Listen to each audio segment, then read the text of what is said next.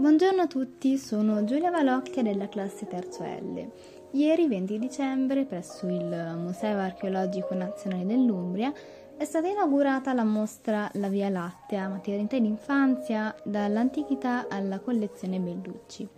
La mostra è stata allestita dalla direttrice Mariangela Turchetti eh, con la collaborazione di noi studenti dell'Istituto Superiore Giordano Bruno.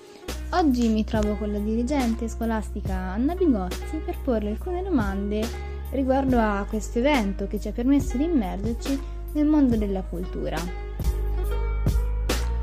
Può dirci qual è il suo giudizio e come valuta questo progetto svolto da noi studenti e la collaborazione con il Manu?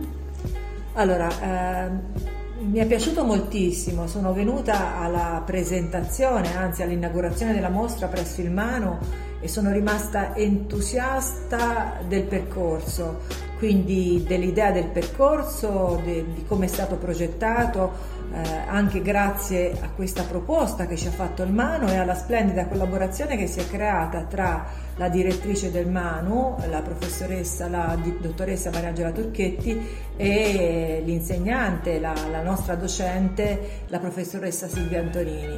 Eh, tutti mi hanno fatto i complimenti eh, di come voi eh, avete esposto delle vostre esposizioni, del vostro discorso. Ho ricevuto i complimenti da tantissime persone.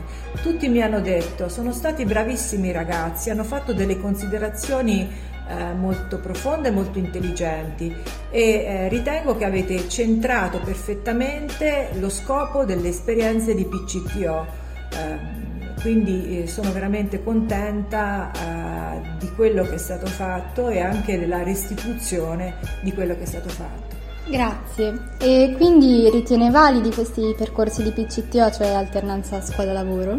Assolutamente validi, perché eh, no, nascono per farvi acquisire quelle cosiddette competenze trasversali e sulla validità del percorso mi ricordo perfettamente l'intervento eh, di, uno, di una di voi, di una degli studenti che ha detto che eh, ha imparato moltissimo, ha imparato eh, sulla, no, sulle figure professionali che stanno dietro l'allestimento di una mostra, eccetera, ma ha imparato anche in termini di conoscenze, che altrimenti se le stesse conoscenze le fossero state proposte in maniera teorica, lei non, non, non le avrebbe apprese oppure le avrebbe apprese superficialmente per poi dimenticarsene subito dopo. Quindi è questo lo scopo di queste esperienze, eh, acquisire competenze trasversali, ma anche, ma anche le competenze trasversali eh, eh servono per rafforzo delle competenze disciplinari.